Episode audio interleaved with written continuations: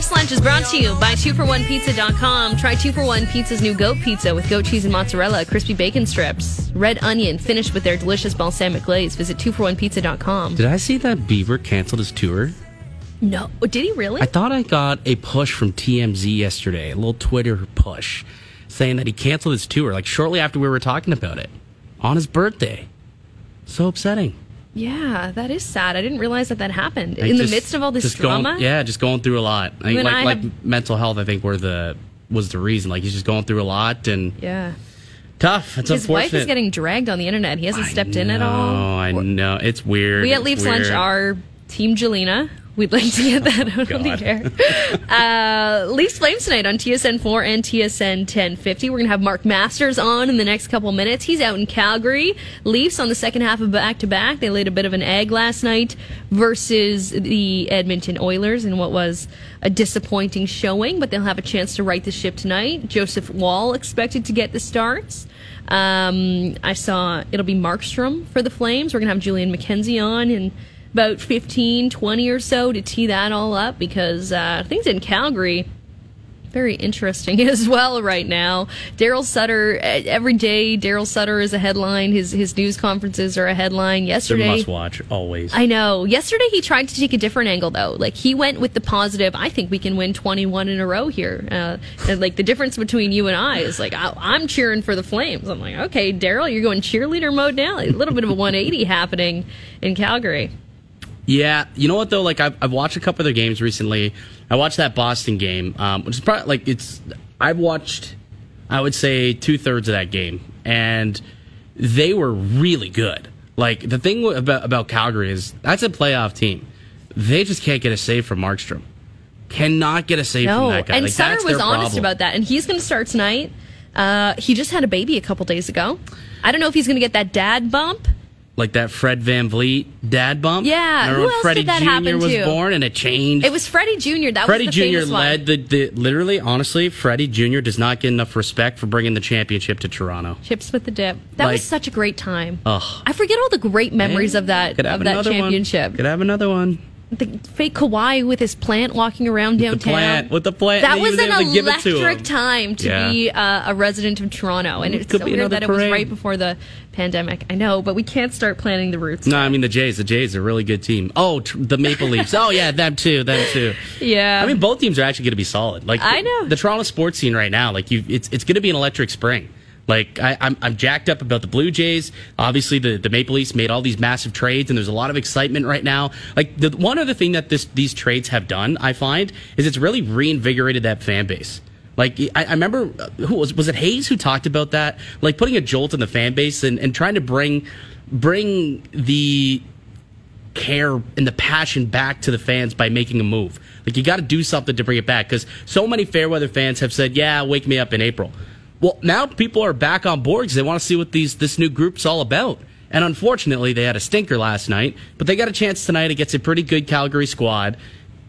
Nazem Kadri will be there. You know, we can see what they can do up against Kadri. Yeah, someone texted us, actually, and said, remember back in the day when the Leafs would play the Oilers and it would be Nazem on 97 all night? Yeah. Was missing that a little bit last night, for sure. Was missing that a little, for sure. But I think tonight's going to be a good one. Yeah. So. Did you see the Luke Schenn number update? Good guy move from... So happy. From McCabe. So happy. Like, so Luke Schenn is going to be number 2. Originally, there was reported he was going to be 22, I believe. And then yesterday, I guess he texted Luke Schenn, or Luke Schenn texted Jake McCabe and said, hey, you married to that number? He's like, no, they just gave it to me. So you can take it if you want and have your number back. And he's pretty stoked about it. I hope somebody asks him, you know, did he get a bottle of wine or anything for it? And see if it cost him anything to get that number back. Yeah, it seems like he seems like a cool guy, Jake McCabe. He seemed cool about it. No, I'm not married to it. And it's really special, the Luke Schenn thing. Like, we haven't had a moment to really appreciate it. He started it here. He was a young guy. He was probably asked to play too big of a role when he came into Toronto, and he faced some heat as a result of that. Like, it's nice that he's going to get to put a little bit of a storybook on not that his career's over or anything, but it's just a nice way to come full circle. Have we heard for certain, and I guess we'll find out in a moment when we get Mark on, have we heard for certain if he's going to play tonight, him and no. Gustafsson? So from what I'm reading out of practice, and the guy in line could probably update us a lot more because he's there, Mark Masters, our TSN Leafs reporter. What's going on, Marky Mark? How the last couple of days been for you? Yeah, it's been lots going on, that's for sure. Just got to the airport here in Edmonton and flying out to Calgary shortly, and then later tonight flying to Vancouver. So one of those three-city days. You know what the situation is with any of these new guys, Luke Schenn, Erik Gustafsson? Chance that we see them tonight on night two of back-to-back? I don't know the plan that they have in terms of the lineup tonight. Schenn was with the team last night. I saw him outside the dressing room. Gustafsson, of course, was supposed to meet them today in Calgary. I assume that happened. Sheldon Keefe's going to talk to the media around 6:30 Eastern, maybe a little bit later than that. And we'll see where we're at with that. Timothy Liljegren, it appeared to get a little banged up at the end of that game against Edmonton. He did come back, but we know they were pretty careful with Rasmus Sandin recently when he had a relatively minor injury and they kept him out for 3 games. So be intriguing to see, coming off a pretty brutal performance last night. If they look to shake things up on the back end, they got 9 defensemen in the mix now. Can't forget about our old friend Connor Timmins. So wouldn't be a shock to see some new faces in maybe tonight, but you can also understand if they want to give them maybe, a practice or something like that, or at least a chance to get to know the systems and everything a little bit before they get them in. So we'll see. Right. Okay, you mentioned our old buddy Rasmus Sandin, who we saw go out the door on Tuesday. Can you just, before we get into last night's game, and my guy Pierre. Tonight's, yeah, I know, we can't forget about AB's favorite, Pierre Engvall. Can you just walk us through what that room has been like over the past 48 hours or so, and the roller coaster of emotions and how everyone's been dealing with kind of the change-up of personnel? Yeah, I mean, it's just got that, there's an energy and also an uneasiness. Let's call it an uneasy energy this week around the team. Obviously, that Tuesday practice in Seattle was pretty crazy. With a trade breaking, really 2 trades breaking pretty much during practice, and the players leaving and hugging, and like you just don't see that often. I can't. You broke it. Technically, you broke it with your video. Yeah. About that, something was going on with Rasmus Sandin. Yeah, because you could tell that he was walking off with a member of the media relations staff. That pretty much never happens. Medical staff, sure. Equipment, maybe. But PR staff was a big giant waving red flag that he was going. And when you get to the practice and you see Kyle Dubas is just glued to his phone and pacing, and that Sandin has dropped to the 4th pair, and we knew he was concerned about his role coming into the season, so you could kind of put 2 and 2 together there. But still, probably jarring to the players on the ice. And Sheldon Keefe said they were able to get through most of practice and what they wanted to accomplish without being distracted too much by that. But yeah, that was. That was something. And then, Dubas, I don't think I mean, he was, we had eyes on him pretty much most of the practice. And he was, every time I saw him, he was on his phone. And then at the end of that practice, they didn't leave the building that quickly as they usually would after a practice. I saw a lot of players just sitting on their phones and, it just seemed like maybe there was another shoe to drop. That was kind of the sense that was there even more in the mix. And that's why kind of you think that maybe there's something more still to come for the Leafs before the deadline was just that sense at the end of that practice. And then they eventually got on the buses that got to Edmonton and did not have the greatest game last night. No, last night wasn't a stinker. What to you, though, about last night was kind of most unsettling? I guess teams are going to have games like that, and we've seen the Leafs bounce back really well. It's just coming off the trades, what they were all saying, about how they want to back up Dubas. That's what Auston Matthews said on Tuesday in Seattle, that, they're, Ryan O'Reilly, we're all in. William Nylander says, Dubas has been busy and not taking days off, and we know that it's all about the playoffs, and it's not the playoffs yet, but you're still building towards that. And that was a marquee game, a team you hadn't seen yet, the last team they had yet to play, in the Oilers, obviously, McDavid. That's a marquee matchup, an all-Canadian matchup, and you just, I don't know, the Oilers certainly treated it like a huge game, and you just expected the Leafs to be energized by all the moves and everything, and even for guys who are on the fringes of the roster who might get traded, right? Like, we finally, we saw 2 regulars leave, in Sandin and Engvall. And, you know, there's got to be other guys on the lineup who are thinking, geez, I might not be safe here if there's going to be another move, if they want to continue to shake things up. So you just expected a team to be energized by the trades, to be energized by the matchup. They had the Springsteen concert Monday, a full practice Tuesday, and it just didn't come together. So it's all disappointing. That's why Sheldon Keefe was so upset last night, understandably so. But that's not who they are. That's not who they've shown themselves to be throughout the course of the season. And they've bounced back well, but this will be tricky. Calgary's pretty desperate. Joseph Woll in that.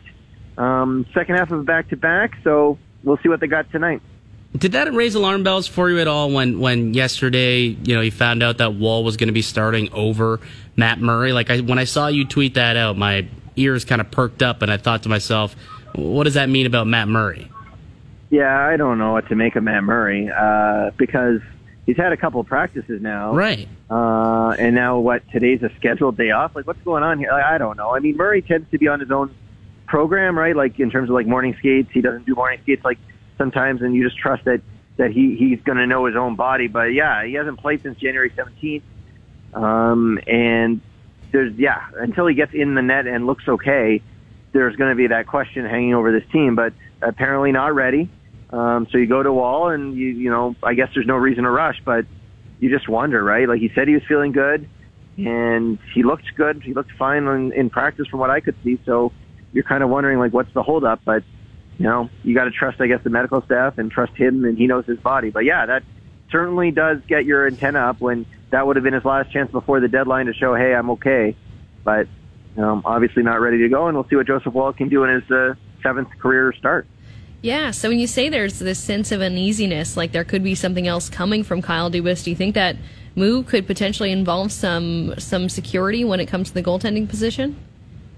I don't know. I mean, Dubas, every time we've talked to him, has downplayed that.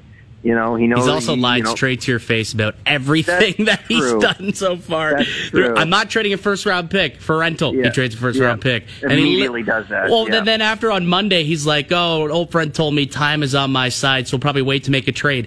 Makes 3 trades 24 hours later. Like, the guy has been very, very much a liar the last little bit. He has been open about whether he's done, right? He's been always asked, are you done? And he's always like, ah. We'll look to improve if we can. So, I mean, listen, if the trade's there to be made and you're going to make it, you know, you got to make it because the other team might move on, right? Like, you know, Washington or the New York Islanders might look for other players if they don't get Sandin and Engvall right away there. So, you can understand, like, when it's done, and you're moving on. And sure felt like Sandin's time had kind of come to an end just with how everything was playing out. But, yeah, I mean, I guess it wouldn't surprise me. Like, I'm sitting here, I'm not, like, doesn't feel as good when Samsonov's coming off a performance where he did not look particularly sharp. And, of course, on, what was it, Sunday night in Seattle, he looked a little banged up at the end of that game. He said it was nothing crazy, but based on how he played last night, I wonder if something was bugging him. And you just go, injuries come up. And, again, Woll is pretty green. And Källgren did actually get into a playoff game last year, but that was in mop-up time. He looked fine. But needless to say, you're not feeling good, and I don't think many teams are feeling good when you get down to a third goalie option. The difference is a lot of teams feel like they're, you know, fairly comfortable in having 2 healthy guys. Right. And you just don't have that sense with the Leafs. The other thing is just the forward group, right? We saw them go to Ryan O'Reilly as third-line center in the third period last night. First time we got that look. And what does it mean? It means Yarncroke's back in the top 6. Are you comfortable with that alignment in a playoff series against Tampa? So, or for a long run, really. It's like, if you believe O'Reilly's your third-line center in the best formation, are you comfortable with either Yarncroke or Kerfoot in your top 6? Because that's really where they're at right now. Even with Matthew Nye still hanging out there, they've made it pretty clear they don't want to put too much on his plate or put pressure or think or just assume he's going to come in and be amazing out of college, because they know how difficult that is and how rare it is for guys to make an immediate impact. So lots of things for Kyle Dubas to consider as we get hours now away from the deadline here. Yeah, on the edge of our seats. We saw Jake McCabe make his debut last night. It wasn't a great night for the Leafs blue line in general, but what did you make of his first game as a Leaf? Yeah, it's funny, you know, it's not funny, but I feel bad. Like, immediately he takes a penalty and puts, like, the Oilers. You know, it's Sheldon, I Keefe referred to as like the greatest power play in the history of hockey, basically. Is like, so I imagine going into the game, like, they were stressing discipline. Like, we cannot put this Oilers team on the power play. And immediately McCabe's, like, first notable play is to take a penalty. The Oilers score, of course.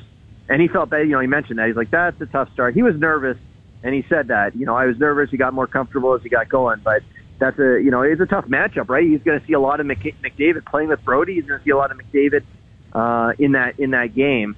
And McDavid, like it's funny, you know, we're talking about Auston Matthews, 3 multi-goal games this season. Like, he had a multi-goal game Sunday, and then I was looking at McDavid's stats, I'm like, holy smokes, 5 straight multi-goal games. It's insane. Yeah. As an alien, you know, and Matthews said he's obviously a freak, and yeah, that's freakish behavior. 5 straight multi-goal games, amazing. But yeah, so tough. That's a tough spot to make a debut. But, you know, and it's hard to read into anything about that game because the team as a whole played so poorly, but Keefe said it, you know, it wasn't the new guys. You know, the new guys were okay. They were fine. It was the guys that they count on to be their difference makers on a night-to-night basis who did not get the job done or did not do enough to move the needle when Edmonton's top guys were flying. Clearly, Edmonton wanted and valued those 2 points more than the Leafs. And they had Ekholm and their guy. Ekholm looked great. I thought he was really solid in that game. So he was the new guy who popped the most last night. So we'll see if that continues on. It's just one game. They only had one practice, the two new guys.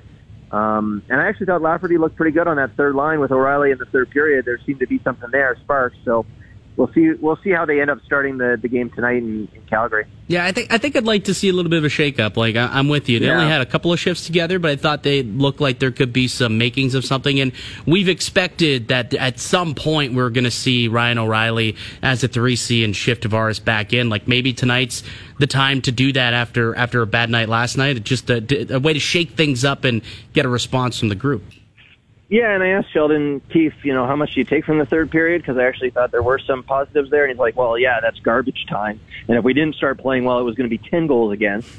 Honestly, it could have been 7, right, with the calls that went the Leafs' way last night with that quick whistle. And then, you know, I think that was interference by McDavid, but still the puck goes in. Anyway, but, yeah, so I'd like to see him do that, honestly, and, you know, see what Ryan O'Reilly can do in the third-line role there.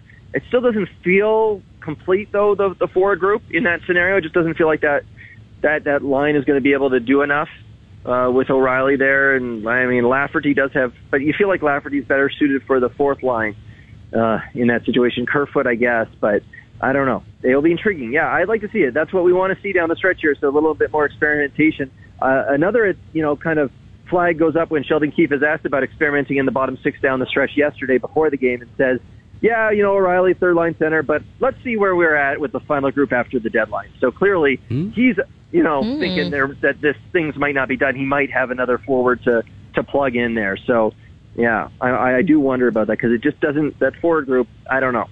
It just feels like maybe they're a guy short right now. Interesting. Yeah, with Mark Masters, TSN Leafs reporter. Leafs and Flames tonight. It'll be on TSN 1050, also on TSN 4. 34 might be the guy who I circle, who to me was fairly invisible last night as someone who should have a response game tonight. What about you? Yeah, I've been waiting kind of all season for him to kind of explode a bit, right? And he's had flashes, and he's played well, and he's been fine. Certainly defensively, he's never cheated this team. But playing McDavid, the guy who's, you know, going to just throw him as the Rocket Richard winner and Hart Trophy winner, you would have thought maybe there'd be, you know, there would be something there. We're always circling those two guys when they play, and it wasn't there. And we'll see. You know, when they need a response, you need your best players to step up. He's a leader on the team, and you would expect him to have a big game in Calgary for sure. But it's been a weird season, let's be honest, for Auston Matthews. He just hasn't been able to build that offensive momentum all year. The defensive momentum, fine, has been there, but offensively he hasn't been able to get on a roll. And we're running out of racetrack here. And William Nylander's gone to a new level. And Mitch Marner is Mitch Marner. And John Tavares has added a step. But Matthews is the guy in the core four who I just, you know, hasn't really seemed to get going this season. And there's been injuries and there's been stuff. But we're all waiting for that. And perhaps it's going to come down the stretch here. And he'll kind of lead the charge into the playoffs. But he's a guy that I'm circling every game now, it feels like, because that's a pretty important storyline going into the playoffs. Yeah, absolutely. They can do whatever they want in the bottom six, but unless that guy can play the way he did last season, I'm not too sure how successful this postseason will be. So they got to get him going, absolutely. Appreciate the time as always, Mark. We'll catch you on the broadcast tonight. Thanks, guys. Take it easy. There he goes. Mark Masters, TSN Leafs reporter. Matthews like invisible last night. Yeah. And Mike Johnson was actually on the morning show today. Can we play that? Okay. So Mike Johnson was on the morning show today, and they were talking about Auston Matthews and how he's really struggled to find offense, and he struggled to score this year very uncharacteristically especially after the season that he had. Like, he set such a high bar last year, and this year it just hasn't. It's not even that the production isn't there, but he also doesn't look the same. And here's what Mike Johnson had to say as to why maybe that is. I can work through the injuries and the lineup and the shooting percentage and the power play looks and everything else. The biggest concern for me is when I don't see him kind of separating to create chances with the same volume that he was. Like, Auston's not like, I don't know, Connor McDavid skater, but he's a very good skater. Right, like, he's powerful and he gets to the spots he needs to get to, and he gets open in those spots. And this year it feels like he's not getting as open. You know what I mean? He's having trouble creating that separation for his chances. That to me is concerning. I don't know if that's health. I don't know what that is, but that's what it looks like to me. Even as good as he is, like, he needs a little space to create. That is concerning because they need him to be not just good. They need him to be great. And that kind of mic drop moment from MJ kind of scares me, AB, because, I don't know, does he just magically in the playoffs become the Auston Matthews that we became used to last year? Because I just don't know if I see that. Like, it's just going to happen magically? At the time when the hockey's the time. Because here's the thing about Auston Matthews. So last night against Edmonton was so good. Edmonton was great. They had an amazing game last night. I said that off the top of the show. For every bit, yeah. For every bit that Toronto was off last night, Edmonton had a very on game. Yeah. Like, that was as good of a game as they'll play generally. They looked awesome last night. When teams play like that, like, Auston Matthews last year ripped it up against most teams, but in the regular season, and then sometimes when a team is pushing really hard, or maybe most of the time when a team is pushing really hard the other way, it becomes difficult, to push through. And I find that, like, Connor McDavid pushes through in those moments. He dragged his team to the Western Conference Final last year, just pushing through when games are tight. When games are tight, I don't often find that he pushes through and is able to make space, to MJ's point. Yeah, so for me, like, when you say, like, do you feel like it's going to magically happen? I don't think it's not going to be magical. Like, the player is in there. He has the skill set to do it. I think it is between the ears. It is kind of a mentality in a way, right? Like, that killer instinct often is not there when they need it to be. And that has been an issue throughout his entire career in the playoffs. Like, yeah. That was the buzz term a couple of years ago, right? He has yet to go legend, and he's yet to put the team on his back when it matters most in the postseason, right? He's done that in the regular season. Like, last year, he did it all the time, right? He had the best goal-scoring season in a decade. The issue that I find, and to go back to MJ's point, where he's having, it doesn't look like he's separating enough. What I find and what I'm looking at, and the big difference from what I'm seeing from last year and this year, is, yes, that separation, because it feels like he's more stagnant. Like, when he's in the offensive end, it doesn't feel like last year he was kind of weaving through traffic trying to find open ice. I don't find he's doing that as often. His feet aren't moving as quickly. He's not finding that open ice for himself. He's not creating that open ice for himself. He's staying stagnant and hoping that Mitch can get him the puck, and everyone knows that. So they're just defending him that way. Like, whether you can call it, you know, defenders are cheating, but when Mitch Marner's not shooting, and you know that the puck's going to end up on Auston Matthews' stick at some point, you kind of can cheat, right? And so they're defending him in that way, and he's not doing enough to move his feet to get away from it, to create his own ice. That is what I am seeing, to go to MJ's point. So I think that is true. So in order for him to get back to what he's doing, I think it just is as simple as finding that separation and finding that open ice, and by doing that, and to do that, just move your feet, buds. Yeah. Let's get the boots going. I know. It's hard to pinpoint, but, like, when he's you just know that it's not the same oomph that it was last year. It's hard to pinpoint any one thing, but you're right. It doesn't feel like he's moving as much.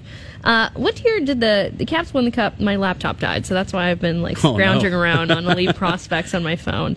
Was it 17-18? It was 17-18. So that year, that's what I thought it was too. 49 goals for Ovi that year. So I was going to see if maybe Ovi had a great defensive season the year they won the Cup, but that's not the case. So not a point I can make here, unfortunately. Not a point I can make in Auston Matthews' favor. No, and I mean, I think MJ's, he's done so much to dispel the Ovi got better defensively argument. Yeah. So he doesn't buy that either. Like, I don't know. At the end of the day, the Leafs, I think Kyle Dubas has done what he has done.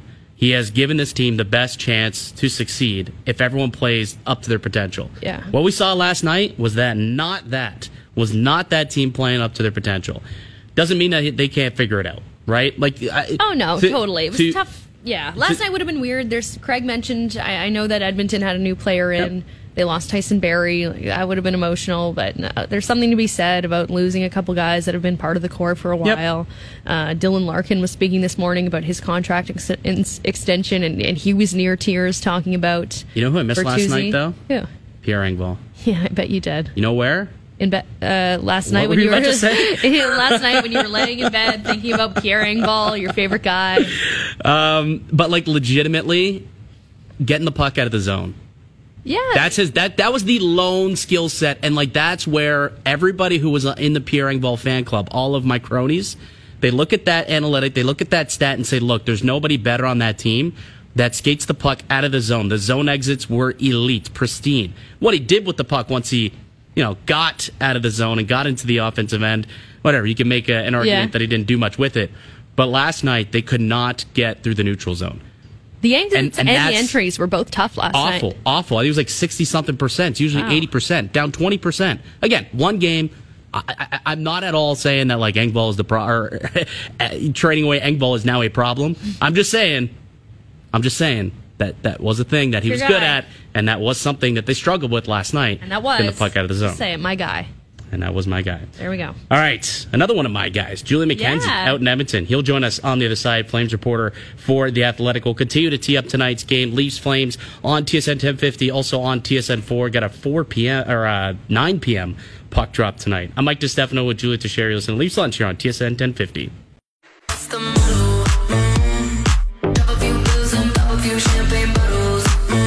Welcome back. Leafs Lunch on TSN 1050. It's Julia Teixeira and Mike DiStefano. We'll be joined by Julian McKenzie, Flames reporter for The Athletic, in the next couple of minutes here. It's a Leafs-Flames showdown tonight, second half of a back-to-back for the Leafs. You can listen to that right here on TSN 1050. Watch it on TSN 4. 9 o'clock start. I like it, AB.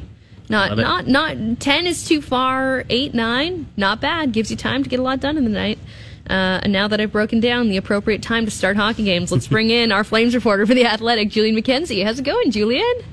Going good. Good to hear your voice, Julia. Good to hear from you as well, Al's brother. Thank you very much. How's Calgary today? What's the energy like? And what's the energy like specifically if your name is Jacob Markstrom? He gets the start tonight. Daryl Sutter very clearly said their save percentage is not as high as it needs to be. To your point, to your tweet, like no pressure on Markstrom, eh? Yeah, plus yesterday, too, when we were talking to Daryl Sutter, he had mentioned the fact that, they need him to get hot. And when you look at how this team has played over the last how many months of this season, there's been a lot of starting and stopping, essentially. I think it's only happened twice this year where the Flames have had a winning streak that has gone more than two games. They've had, 2 3-game winning streaks. So they haven't really had a moment where they've really, caught fire and won, 4, 5, 6 in a row.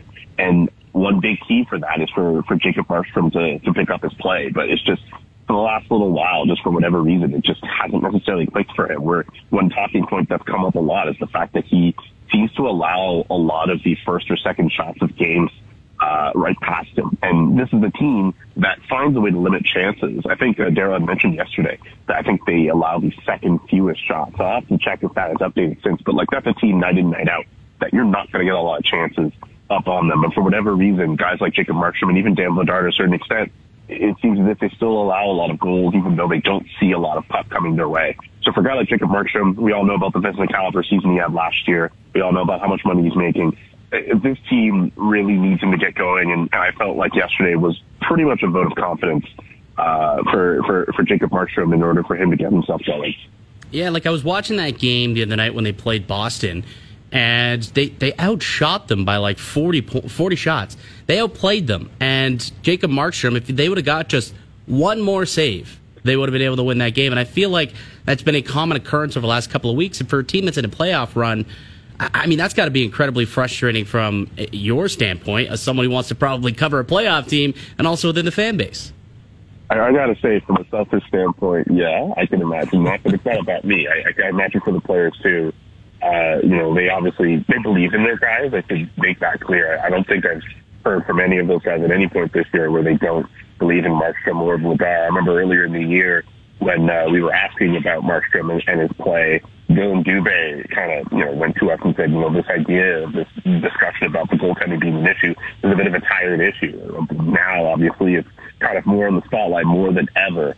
But I feel as if you go through the guys, they always like to say that they like to play for each other. They're a good group in there.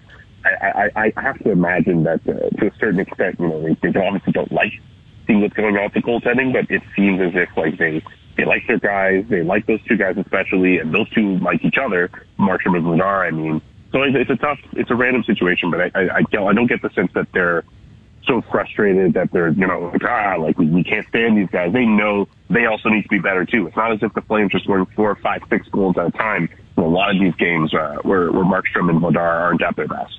Yeah, that's what I was going to ask you about. They clearly need a save here and there, but haven't been scoring at a crazy rate either. Huberdeau's a guy that takes a lot of heat for it. There was a lot of drama a couple weeks ago with his agent tweeting. How's Huberdeau settling in the past couple weeks? I feel as if just with the way that he's been playing here, he knows for sure he has yet to make a significant impact on the team. And I have to wonder if his confidence has taken a significant hit. I know after the Boston game, I don't know if you guys saw, but in overtime, there was a stretch where Linus Ullmark is in net and he loses his stick, and his stick is in the corner of the ice. And Huberdeau and another player are coming up the ice, and Huberdeau opts to make that pass to his teammate, which I get, he's an elite passer, so I don't blame him for trying to do that. But that play gets picked off and the Bruins go the other way. And when we had asked Huberdeau what he saw on that play, he said he didn't even see that Ullmark didn't have a stick. I feel as if for Huberdeau right now, just what he's trying to play through, I don't necessarily think he's at his 100% when it comes to confidence. And I think that stems from how the year has gone and the adjustments and everything. And maybe there's still some lingering hurt feelings from how everything ended up from Florida and Calgary, all right? Like that's it's a bit of a tough situation for Huberdeau right now, I think. And I think he'd be the first to tell you that he's not playing at his best. And it's a bit of a letdown, unfortunately, for him. That being said, like he's, the fact that he's been able to take a guy like Jakub Pelletier under his wing, I think that's helped him a lot. And I think they seem as if they want to stick with Huberdeau and Kadri right now. But I think a lot of people definitely, and I'm sure himself too, would feel that he has not played at the level a lot of people expected him to play at. That kid's spunky. Jakub Pelletier? Yeah. I like the vibe that he gives off, and I feel like he actually, like, I've watched a few of the Flames games in the last couple of weeks here, and it does actually seem like him and Huberdeau have somewhat formed a bit of a bond here, and you've maybe seen a little bit of an uptick in play. Yeah, I think it's a natural thing too. Like if you're a young guy and you go into a locker room, you're trying to learn the lay of the land, and I think it's pretty natural, like everybody.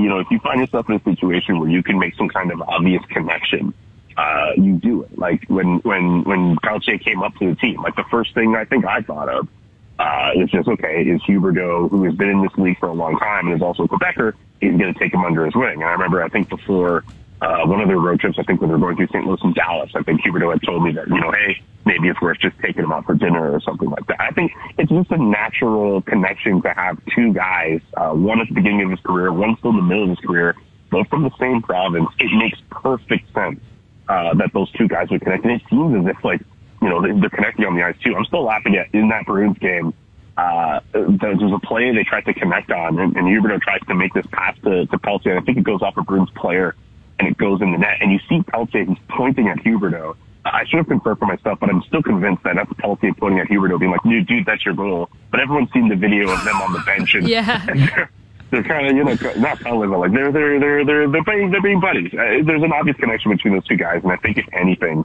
if Huberdeau's not going to be able to produce at that same rate that he was producing at last year, I think the fact that he's able to help along a piece of the Flames' future, that's still a pretty positive contribution on his part.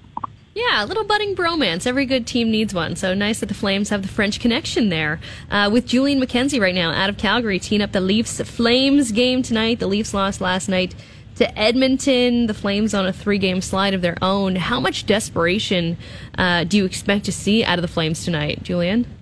I expect to see a lot of desperation from this team. And I think over this last stretch of games where they had the Arizona game, but they were in Vegas, Colorado, and then you have Boston earlier this week, and now you have the Leafs. So if you take those 4 games and exclude Arizona, those are some high-quality teams we expect to see in the playoffs. And really, if it wasn't for goaltending, they at least hang out in each of those games. So I think when they go into Toronto, I think they'll go into confidence knowing that, hey, they've found ways to hang around in those first 2 games. They just need their goaltending to be a little bit better, but they also need their offense to contribute as well. And I know we kind of touched up on that in the first few questions that we were talking about today, but I expect some desperation considering the fact that they're still how many points out of a playoff spot. But I think they still, while I think that there are some players who might be, you know, dipping a little bit in terms of confidence, I think there are some guys who still really believe, you know, they can make a run out of this. Daryl Sutter, for whatever reason, keeps saying that they believe they're going on some kind of 21-game win streak. I know he's saying it a bit in jest, but I get it. He said 22 when we were on the road with him last week, and he was saying, you know, I might be serious, but, you know, hey, maybe 21-game winning streak. And I think you need some kind of belief like that in order to keep your spirits up and believe in your team. And again, like I mentioned before, this team has not had, like, a hot winning streak at any point. And you know what? Sometimes, you know, you worry about if the team gets hot too soon. This is a pretty ideal situation for the Flames to at least start warming up. If they keep themselves in a position where they're around a playoff spot and then they heat up at the right time, just as other teams like Seattle are starting to take steps back, that could work in their benefit. Absolutely. And like you mentioned about how he keeps saying this team's good, like the process is there. Like I'm just looking now in terms of expected goal differential, they're second in the league. So, like, the process is there. Eventually, you got to hope that they get those results. But, again, it's probably going to come down to whether or not Jacob Markstrom makes a save or two. That'll be tough to do tonight. Open for a dad bump. Do you believe in a dad bump, Julian? Yeah, the old Freddie VanVleet dad bump. Maybe we can get that out of Markstrom. Well, it's got to happen today. It's got to happen against the Toronto Maple Leafs in whatever games that they put him in. But I know I made the point the other day, and Daryl Sutter, again, reiterated it yesterday. But, like, this is the stretch where they need Jacob Markstrom to play really well, and I'm sure they'll still put in Dan Vladar and make sure that Markstrom can be as fresh as they can if they make the playoffs. But this is where Jacob Markstrom has to show that he is worth the money he's being paid and all of that hype that was being pushed on him because of his performance from last year. Yeah, again, no pressure, but it's a really pivotal night for Jacob Markstrom and a pivotal time around the NHL. We're, 25... ish hours away from, 26 hours away from the NHL trade deadline. I'm just seeing David Pagnotta come across my Twitter timeline saying lots of smoke around the Flames last couple days. Calgary weighing multiple options. It's hard to tell right now with Calgary kind of in such a hinged position, but how do you see them approaching the trade deadline? It's really hard to tell, to be honest with you, just especially with a lot of that noise. My thing is, it's just, like, if it were up to me, like, I think with all of the commitments you made in the off season, you know, it's hard for people to say, like, oh, man, you know, this team should sell off its assets and just start again. It's like you kind of got married to the pieces you got married to, so you kind of have to go for it. I guess you could do some kind of retool where if you realize that some of your players might be worth a few assets and you do take that step back, you know, maybe it is worth looking into if you're able to get something like that, considering what the prices have been over the last little while. But maybe at the deadline, some of those prices come down and maybe you're not going to get that value that you want. At the same time, with a lot of those big fish that are off the board already, I mean, not to say that the Flames were necessarily going to be in on a guy like Patrick Kane, but there isn't really anyone out there who, like, if the Flames get, like, you think, like, okay, that's going to put them over the top and make them be this bona fide Stanley Cup contender. That being said, I still think if they kick tires on a few guys, I know I was talking with someone with the Flyers the other day, and they were saying that they did inquire at some point on James van Riemsdyk, but it hasn't really been more than that. But I still think if they make some kind of move, it could still at least kind of uplift some spirits in the locker room. But I can't see them making like a big splash that sees like a roster player going the other way or some kind of high draft pick going the other way too. I think the fact they don't have a third in this year's draft is a bit hurtful for them, just because of the fact that, like, you know, some pieces we've seen move, you can flip a third in this year's draft and that'll help. But I think because they don't have a third this year, that might hurt if they want to get a guy like a James van Riemsdyk, because other teams might have it and that might help them get it. So it's a bit of a mystery right now at the Flames. I don't think they'll be completely quiet. I think they obviously they need to figure out what they're doing. It's either going to be like a small acquisition, I think, or maybe, you know, they take that step back and say, okay, we can get like a pretty good deal for this player. Let's sell them off. I can't see them doing any big wholesale change tomorrow. Little JVR Kadri reunion out in Calgary, potentially. That'd be a nice, intriguing. I've heard. I've been told that they once upon a time did play together a little bit. So we'll see what happens. Before we let you go, I got to get your thoughts on. I went on a little rant earlier today. It was epic, honestly, Julian. I'm not sure if you saw what's going on out in Arizona, but with them acquiring the Jacob Voracek contract, essentially, to what, in my opinion, is definitely cap circumvention to reach the floor. But that's a story for another day. But I came on these radio waves and I said pretty abrasively that I believe that Connor Bedard should end up in Arizona just so that it looks bad on Gary Bettman. Do you sign off on that rant? No, I don't like the idea of Connor Bedard being an Arizona Coyote. I would be so cool to see him in some other market where at least if they are in the pits, they're at least trying to uplift themselves and be good. Like if he ended up in Anaheim, right? Yeah. Like you have Connor Bedard and Trevor Zegras and Troy Terry. Yeah, but that's good for the league.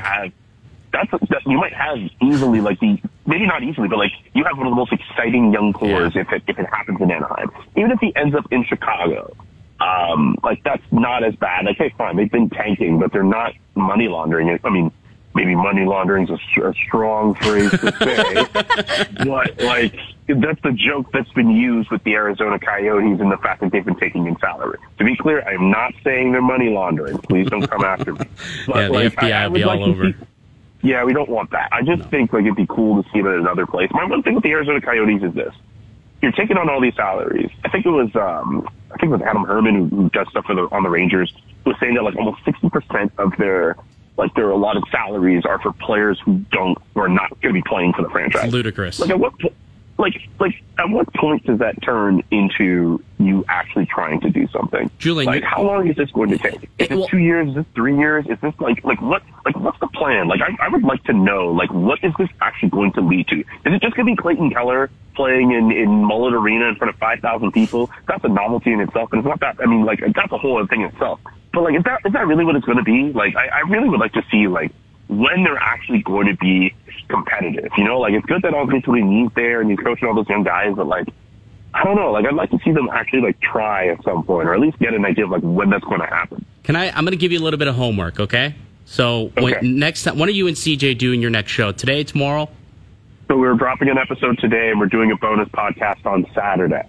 Perfect. I want you to ask CJ a question. When you look at that and you see 60% of their roster and their cap is for players that are not playing with this team, how has the NHLPA not filed a grievance against that? That's just absolutely ridiculous. And is that something that maybe they could look into? I'm curious to see what CJ have to say on that. Yes, that's the mailbag.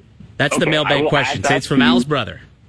Yeah, because I believe we're taking in questions for Saturday. We're also taking questions in for Monday. I will add that to the Saturday mailbag. So please listen to the Saturday show, and we'll make sure that question gets answered. Absolutely. The Chris Johnson Show with terrific host Julian McKenzie, who's had a great hit with us tonight, and or this afternoon, rather. And enjoy the game. Deep, he played Bucks and Deep. Rolled forward lines. Forecheck, backcheck, paycheck, bro. That's what it's all about, and that's what Julian McKenzie's all about. All right, pal. Good chatting with you, as always. We'll chat again, and enjoy the game tonight. All right. Talk to you guys soon. Peace. There he goes. Julian McKenzie, Flames reporter for The Athletic. Once again, Leafs and Flames tonight. Toronto looking to get back at it after a pretty tough loss last night. A chance to get back, show them that they are thankful for what Kyle Dubas did, not whatever we saw last night. Don't be greedy little players. That's right. Go forward, and let's get a nice, tidy dub and go into Vancouver on a winning note. On the other side, we'll continue to kind of tee up tonight's game. A trade. We got some puck picks, and we got a trade to announce in the National Hockey League. So we'll get to that all next. I'm Mike DiStefano with Julia Teixeira, and the Leafs Lunch here on TSN 1050. This is Leafs Lunch on TSN 1050. The Leafs live here. It's time for Puck Picks with Professor Al's brother. Back to school. Jackpot.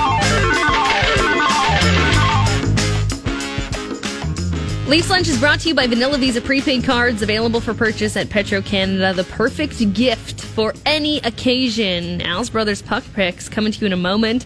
Sounds like Jonathan Quick has been flipped, as was foreshadowed by Chris Johnston yesterday on our show.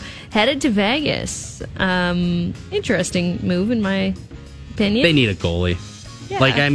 Logan Thompson, you don't know what he's all about. Aiden Hill, you don't know what he's all about. There's some injuries. There's injuries there. It's more of an injury issue, right? So you roll the dice on John Quick. They've rolled the dice on a lot of guys, and they've kind of been big swingers. Roll the dice, Vegas. So, okay. Exactly, right? I see it. So we'll see how that shakes out. But as for tonight, I got three plays that I like for Leafs and Flames. Again, it's here on TSN 1050 at 9 p.m., also on TSN 4. And actually, James Duthie and the boys, They got a little tankathon song, I guess, that'll be debuting tonight in the first intermission, so that'll be must-watch on TSN 4 as well. But as for the game tonight, I actually expect a pretty high-scoring affair. Okay. I do. I think you got Markstrom, who has not been great. You've got Joe Wall coming into the game. They've got two teams who are coming in probably a little pissed off and want to get the win. I think that could spark a pretty high-scoring game. So I like the over on the total tonight of 6.5 goals. I like over on Leafs to score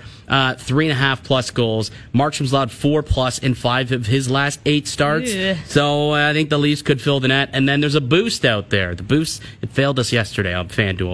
But let's hope that it works tonight. Nylander to score a goal, and Auston Matthews to record 4-plus shots, boosted to 450. So 4.5 to 1. $10 pays you $45. You can make all those wagers over on the FanDuel Sportsbook app. I like them all, AB. The shoe was on the other foot here for a second. As we were coming in, I saw to the corner of my eye something in my booth. And it was Brian Hayes sitting in my spot and was looking directly at me the same way that I've done to him for years when he's sitting in your chair right there. And I was looking, and he gave me the eyes, and I reciprocated with similar eyes. And he basically was saying, how does it feel? How do you like it? Was it the Brian Hayes gaze into the camera? It was the Brian Hayes gaze. It was. It was very much. He was looking at me saying, how do you like it, pal? Just people staring at you as you try to do your work. And so I didn't think other people were allowed in that little room. Oh, my God, he's peeking around the corner now. See? There he is. See? AGB. That's what he's all about, that guy. I'm sure he'll have a lot to say after what went down last night in the Oilers game. Again, not overreacting about the night, but we are reacting to the performance. And as was so eloquently put, actually, by the coach, Sheldon Keefe, just flat out, it was unintelligent and uninspired play. Purposeless. Purposeless was the word that he used. So, but tonight's a chance to rewrite it. Tonight's a chance to get back at it, get back in the win column, get back in the good graciousness of us here on Leafs Lunch, and we'll come back and chat about it tomorrow at noon. If you missed any of today's show, you can find it on tsn1050.ca, the iHeartRadio app, or wherever you get your podcast. Gameplay with Matty Koz coming up next.